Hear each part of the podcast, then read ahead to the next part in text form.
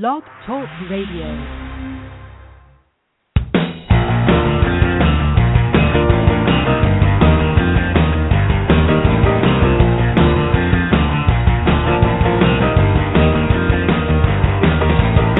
Welcome to Thought Grenades with Robert Thompson and Mike Neiss on Blog Talk Radio.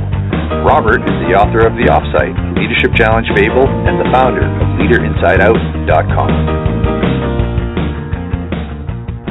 welcome once again to Thought Grenades with Robert Thompson and co-host Mike Neiss. This is Monday, June 1, 2015, and as it looks like outdoors, June is busting out all over. And this is Robert Thompson busting out from the beautiful San Francisco Bay as we do each and every Monday at 10 a.m. Pacific time. And joining me from the shores of Lake Michigan is my good friend and co-host Mike Neiss. Mike, how you doing? Very well, thank you, Robert. Good to hear your voice. We've got a great show once again today. Stacy Feiner, author of Talent Mindset, joins us to share the business owner's guide to building bench strength. Our colleague Marshall Goldsmith says the Talent Mindset offers an entire platform that will change everything. Folks, if you have a question or a thought to share, please call in at 347 989 0965. That number again is 347 989 0965. And of course, never miss a session by subscribing to Thought Grenades on iTunes. That way, Mike and I are right there on your mobile device. If you're looking for something practical, simple, and effective, stay right here. Stacy, it's good to have you on. Thanks for taking the time to be with us. Well, I'm thanks for having me. I'm glad to be here. It's always good to be wherever we are, right? And where are you calling in from?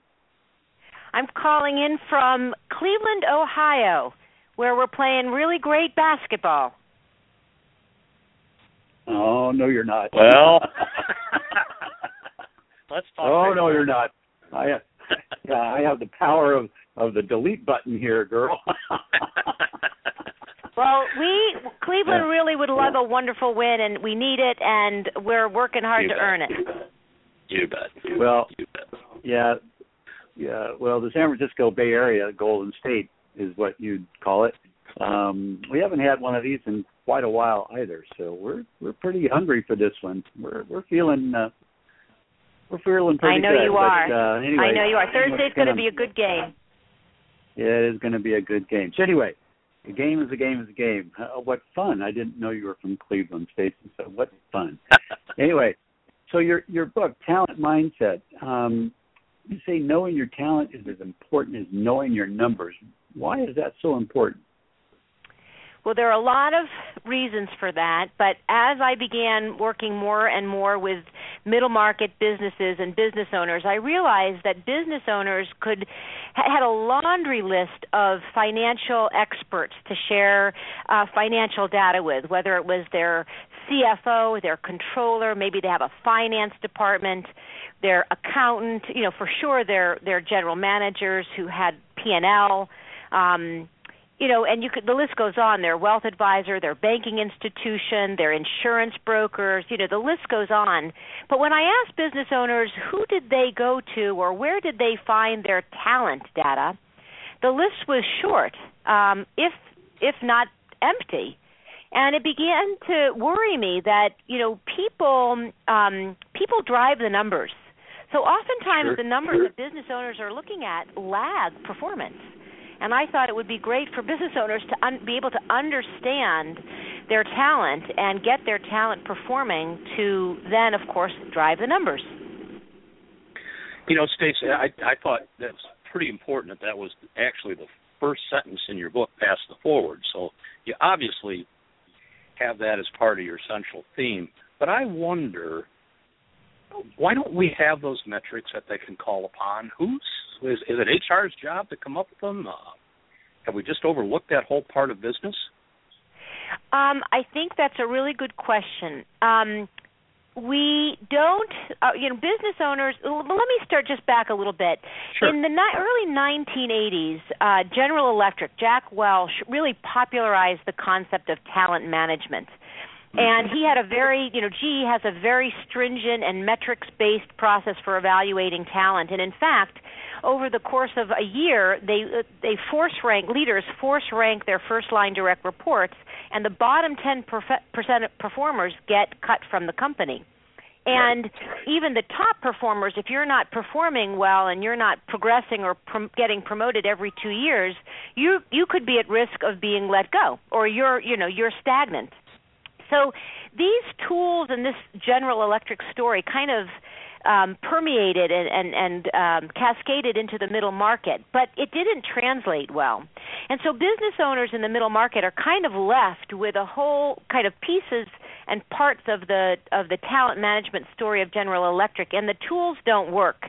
They're misapplied or they just don't Correct. fit the middle market. And so I don't think um, middle market companies really have ever been introduced to uh, the good metrics or ways to develop or, or extract the metrics.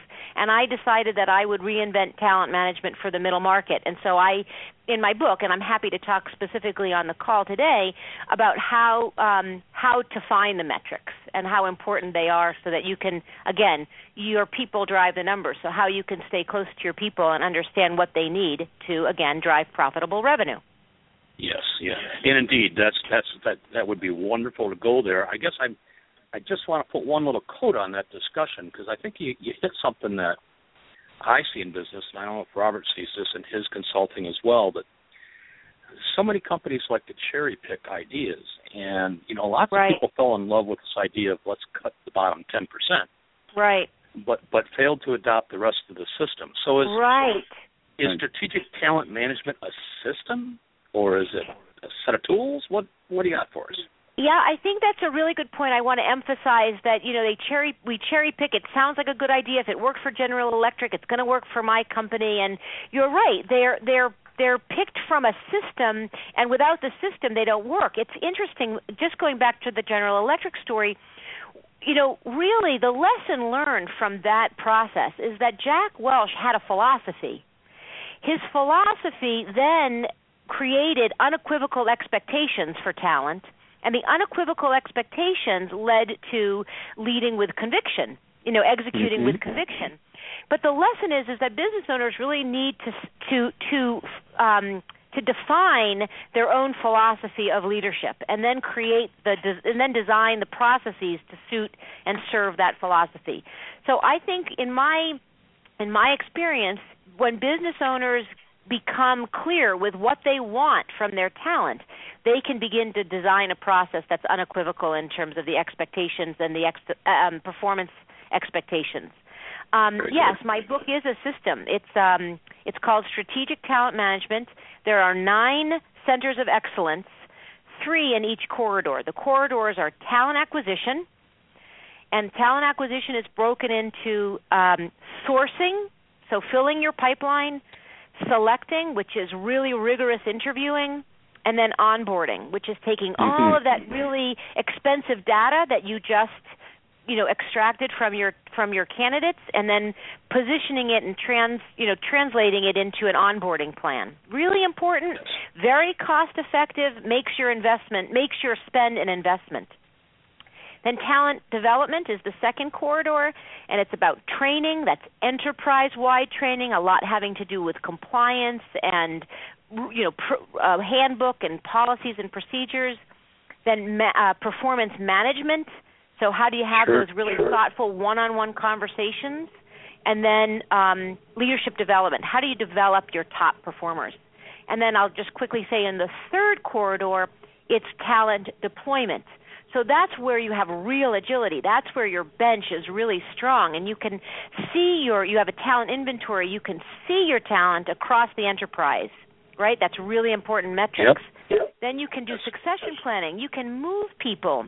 Um, you can move people based on the environmental the environmental conditions, and then finally you have uh, an engaged um, an engaged workforce. And by right. engaged, I mean they're productive and they have a can-do attitude. They have an ownership mentality. That's the process. And once you start with one piece, the the it naturally leads into the next. So once you start extracting really good data, you thought, "Oh, I can this is really important for this, but I can really apply it to this." And then it naturally Mhm. builds itself. Wonderful, Stace. I wonder if I can backtrack just a little bit Sure. and have you defined for the listeners uh, when you when you say your focus is the middle market businesses. Yeah. How would you do, how would you define that for our listeners? Um, privately owned, closely held, uh, uh owner operated. So I, I, I less about size. I would say, you know, these. I would actually say this this thinking, this methodology, you know, developing a philosophy, um, developing uh, um, um, unequivocal expectations, and then driving yes. with conviction is for every single leader. It doesn't just have to be the business owner, it can be managers and leaders inside the company. But it's most effective when the business owner of a middle market company is able to own the philosophy and communicate that, and then again, build a system around it. You know, I'll just say, Mike, one of the interesting things is uh, there's a funny combination uh, that's part of this. One is is that you have to have some flexibility. So as you design your process, it has to be able to tweak and be useful to the people who are using it. It's not a sure. rigid, but it has to be rigorous. So the rigor is where you have conviction, but the flexibility is where you adapt this process to the needs of the leaders and of your employees. So it's it's funny because it's not it's not um, rigid, but it is rigorous. Mhm.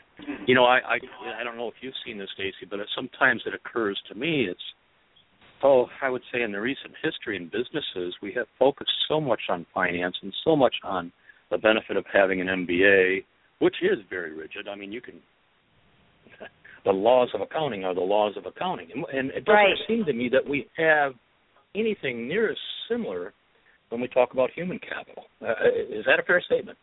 I think it's a it's a very fair statement, and I think um, you know I think just like when you're a leader and when you're looking to build your bench strength, you have mm-hmm. to understand what you're good at and what you're not good at, and then hire people around you to complement your strengths and your weaknesses. I think it's kind of true with talent, strategic talent management, and you know um, financial tools and financial rigor. These things complement each other. I remember a time yes. when I was kind of early in my career. I was going up um, uh, to a to the you know the mahogany row, the the executive floor of a public company, and um, I was just hired on, and I was riding up the elevator with the chief financial officer, and um I don't think that he was that interested in liking me right away. But then I said to him, I said, you know what? You have the numbers and I have the noise, and together I think we can really serve the CEO. We can bring the whole story. And he gave me a punch on the shoulder. He said, that's the best line. Let's you know, let's do it. So I think there is we have the numbers and the noise, and this is where the this is where a strong story gets told. Absolutely, very good. Well, let's let's move back into that that that first box here. Let's talk about talent talent attraction. Yeah. Um, what's what's the lessons in, in strategic talent management? I, I, I love the categories that you had. Uh, I want to talk particularly about onboarding in a moment, but what's what's yeah. the key takeaways or important things for people to know about that? Attraction. Well, I, you know, again, here's a little bit of a sports analogy. Analogy. When you think about um, successful football teams. I often use the Patriots only because I'm originally from Boston, but Belichick is not right now not not the best example. But Belichick doesn't send his young recruiters to the top ten college football to do the recruiting. He sends his best talent. He sends his top recruiters to fill the pipeline to ready mm. new performers to round out his team. Um, I don't think we give that same kind of thought in uh, to talent acquisition in business.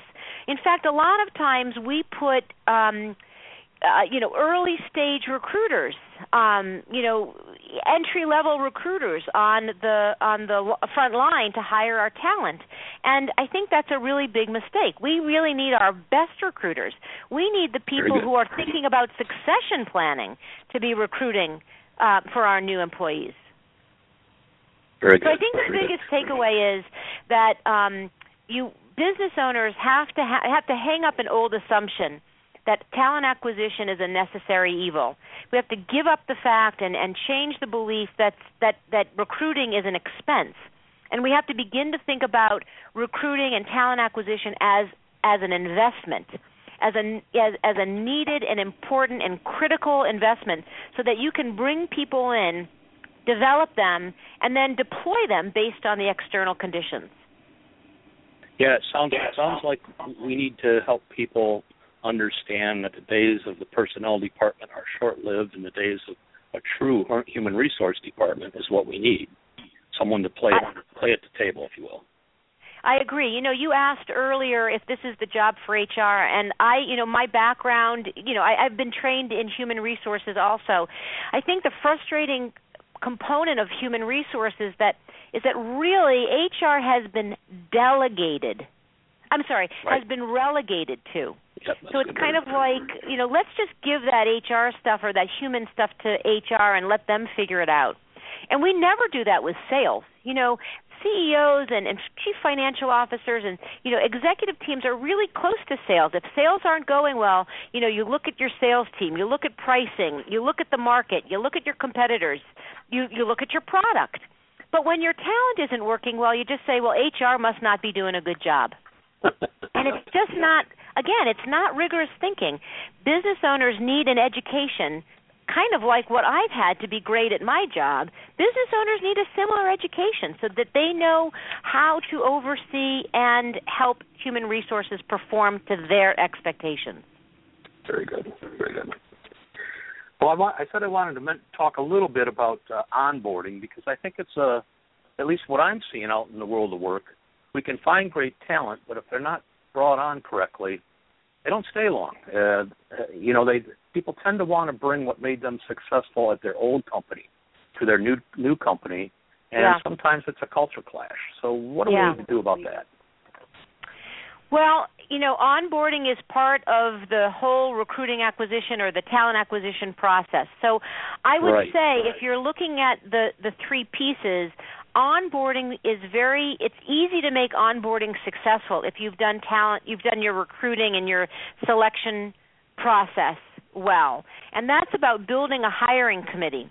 You know a hiring mm. committee when you bring people together to think critically you get better decisions. You get better you you turn data into intelligence and when you have intelligence you can make better decisions. So i think onboarding is really the outgrowth of of selecting your candidate, your new incumbent, well. So you take all the data, all of those interviewing questions, all the assessment tools you've taken, you know, the, the, the discussions that you've had as a hiring committee, and you say, okay, we know this candidate really well because we're hiring them. Let's use all of the data and build a onboarding plan. Let's say, let's tell our new candidate why we hired them, how excited we are. These are great things about you. This is how we had the conversation. These are the things we said, and this is where we think you're going to hit the ground running. We also know that we hire really to 70% to any job description. Usually, mm. people fill out 70, 80% of a job description for the most part, and there's about 20% that that person is going to need to learn and round themselves out. We tell them that too. So you sit down with the candidate or the new incumbent and you say, These are the things that we loved about you and that we're really excited and that we're going to learn. And here are the 20 th- 20% of things that we're going to need to stay close to you on and provide you with, you know, more training and support. And we're going to have lots of one on one conversations, like lots of performance reviews up front rather than waiting too long. And so you have an ongoing conversation. And you do that for the first 90 days. That's you know, there, the book talks a little bit more about the different types of onboarding, but I think I think really the other thing is you're inviting somebody to your family. Um, I think you make the first day special, not just for that person, but for you know everybody around. You you know that first day should be kind of in a, a party.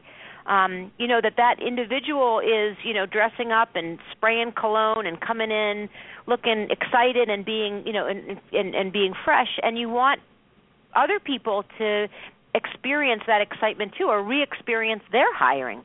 So i think mm. i think you take advantage of the opportunity. Just like if you're in sales every opportunity you have to be in front of a client you take Every opportunity you have to reignite energy in your company, you take that opportunity. And when you bring somebody on board, take the opportunity to be excited. The whole company, everybody. Well, that makes me think too, Stace, in terms of instead of acquiring talent, what about the talent that we've already got internally yeah. and developing that? Is that is that what uh, scenario two and three? Uh, Yep, that's in the perfor- that's the talent development. So there's training, performance management, and leadership development. And you know, performance management. I know there's probably going to be new language for this in the coming years because people are so disappointed with the the the lackluster of performance management. But again, talent that's in your organization, um, you know, f- you know, wants an opportunity to grow and perform, just like. Um, so I think the, the the point is is that the conversation isn't so much you're doing this well or you're doing this well. I think the conversation is what do you what do you need from me to to perform your job better, Mm. and what can I do to help support you do a better job or to feel good or to uh, get promoted. Um, you know, simple things like let's look at the job description of the excuse me of the of the position that you're aspiring to. Let's look at it and say these are the things you're really doing well and these are the things that you haven't learned. How do you want to learn those things to prepare you for that next opportunity? Very good. Yeah, it's Is it- that what you're looking for? Yeah, I, I am. You know, it's it's a question too on uh, is there a role for the executives in these businesses? Hmm. Maybe that's not the right way to put it. Do we recognize the value of executives finding the talent internally? I mean, if we're going to use the GE example, Yeah. that's one of the Yeah. great things. They've never had a CEO that didn't raise themselves. Right. Well, we- I think is that part of talent management. It sure is, and it's in the talent. It's in the talent deployment. And again, I'm not that rigid about these phases. I mean, the whole thing is one Sure. big system. It's like when you look at the body. You know, you go to a generalist. The generalist takes your blood pressure. It says a lot. Your temperature, looks in your ears. Those are, you know, that's the generalist. We're talking a little bit specialist now, and I would say that there's the talent inventory, and that's in the talent deployment space. And what what business owners really are hungry for is an opportunity to look across to have a uh, heat map of the Mm. employees across the whole enterprise. So that you know if you have 20 employees 150 employees you can actually map them out in a nine box or a three by three as i call it. And you can begin to look at talent from a couple of different angles. You know you three dimensionally is the best way. Attitude performance or product let's see attitude productivity and potential Hmm.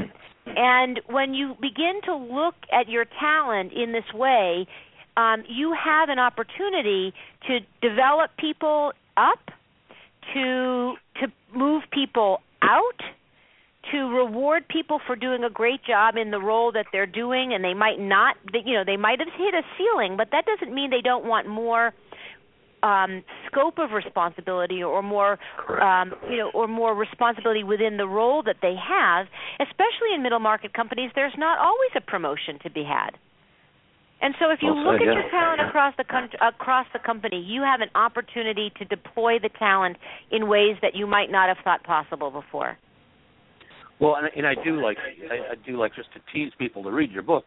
I love the categories that you came up with for uh, the tiers of employees based on potential and productivity, and I think that's a uh, you you've done a nice job of categorizing that. I, I wonder to that point. Um, let's give you a chance to sell a few more books here. What are what, what are the direct benefits of using that talent management system that you can point to? Thank you. I appreciate your um, your uh, your interest in in my book, Mike, and I appreciate the compliments that you're making about how it's clear for you. I would say um, business owners should pr- should know you know a couple of of uh, staggering facts. One is it can cost ten times salary to hire the wrong person.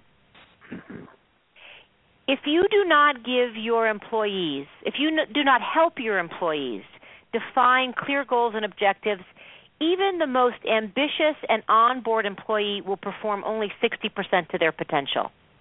Yes.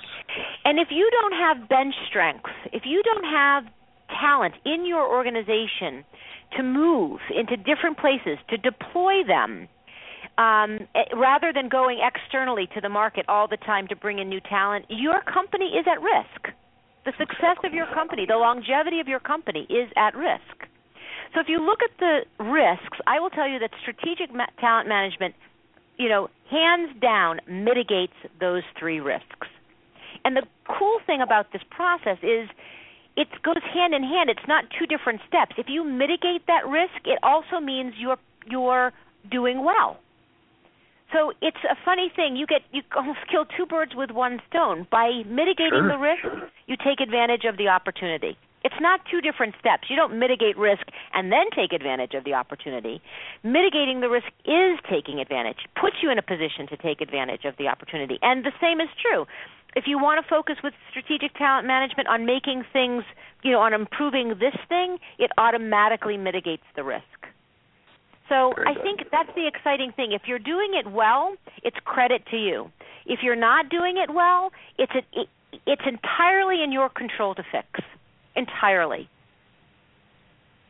Fabulous. And you know, it's yeah. I'll just say two other things. One is sure when you think about talent management, um, just like you think about other large initiatives or important initiatives, it's a capital investment. You know, it's a capital investment when you build a new CD um, center. Um, central distribution center. You know, it's a it's a capital investment when you put in a new ERP system. Uh, it's a capital investment when you expand. When you're thinking about developing your talent, it's an investment. The purpose of an investment is to receive a higher ROI on the flip side, but that's you, know to get your head around this, you have to be willing, I think, to to consider the capital investment necessary my book talks about in, installing talent management over an 18 month period. So it's not in it's not infinity. You know, you do it and then you tweak it along the way. Um, well, I think and, I think you captured you captured that well, Stacy. Because I'll I'll sum it up, and we're running a little short on time here. But that idea of mindset is so important because as you're talking about capital investment, it's so clear to me coming out of operations when we put a new piece of equipment on the factory floor or whatever. Yeah. We're gonna we're gonna do preventive maintenance to make sure that thing has a healthy sure. life. But yet we hire somebody and uh, the same thing often doesn't happen. And even though that capital investment in hard goods is a depreciating asset, yeah. I think the mindset is saying, look, we do this right. Yeah. Human capital is an appreciating asset. Yeah, that is and a great point.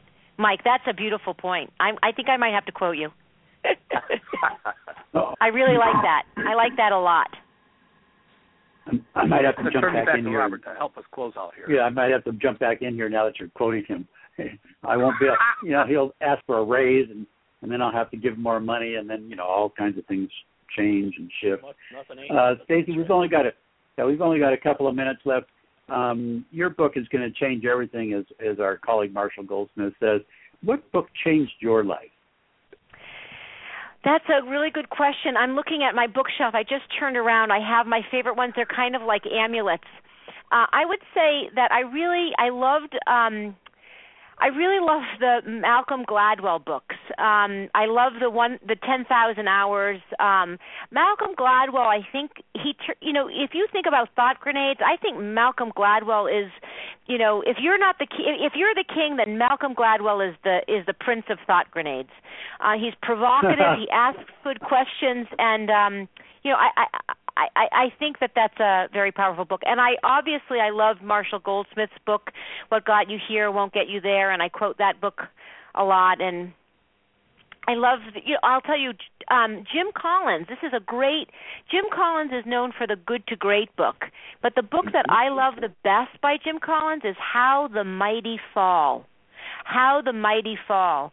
Um, that's a startling book on how hubris how successful business leaders get so um, they end up feeling so um, powerful they stop um, they stop being critical of their own practices um, and they fall. Yeah. Yeah. yeah.